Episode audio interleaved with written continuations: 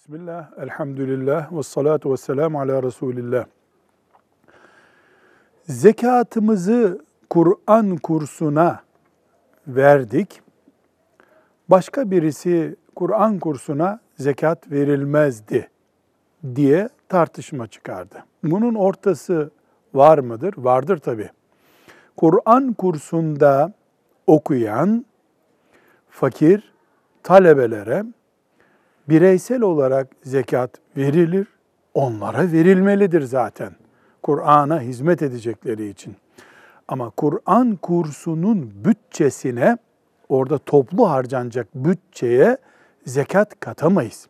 Çünkü zekatı Allah sekiz farklı yerde kullanın diye emretmiştir.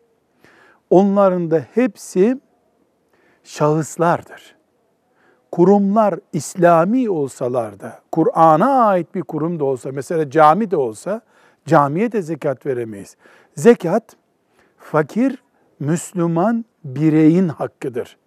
İslami kurumların hakkı sadakadır, yardımdır. Zekat değildir.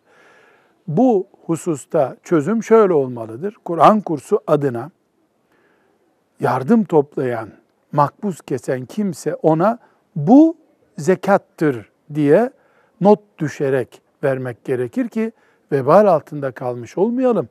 Zekatı acaba kabul oldu mu diye tereddüde kurban etmeyelim. Velhamdülillahi Rabbil Alemin.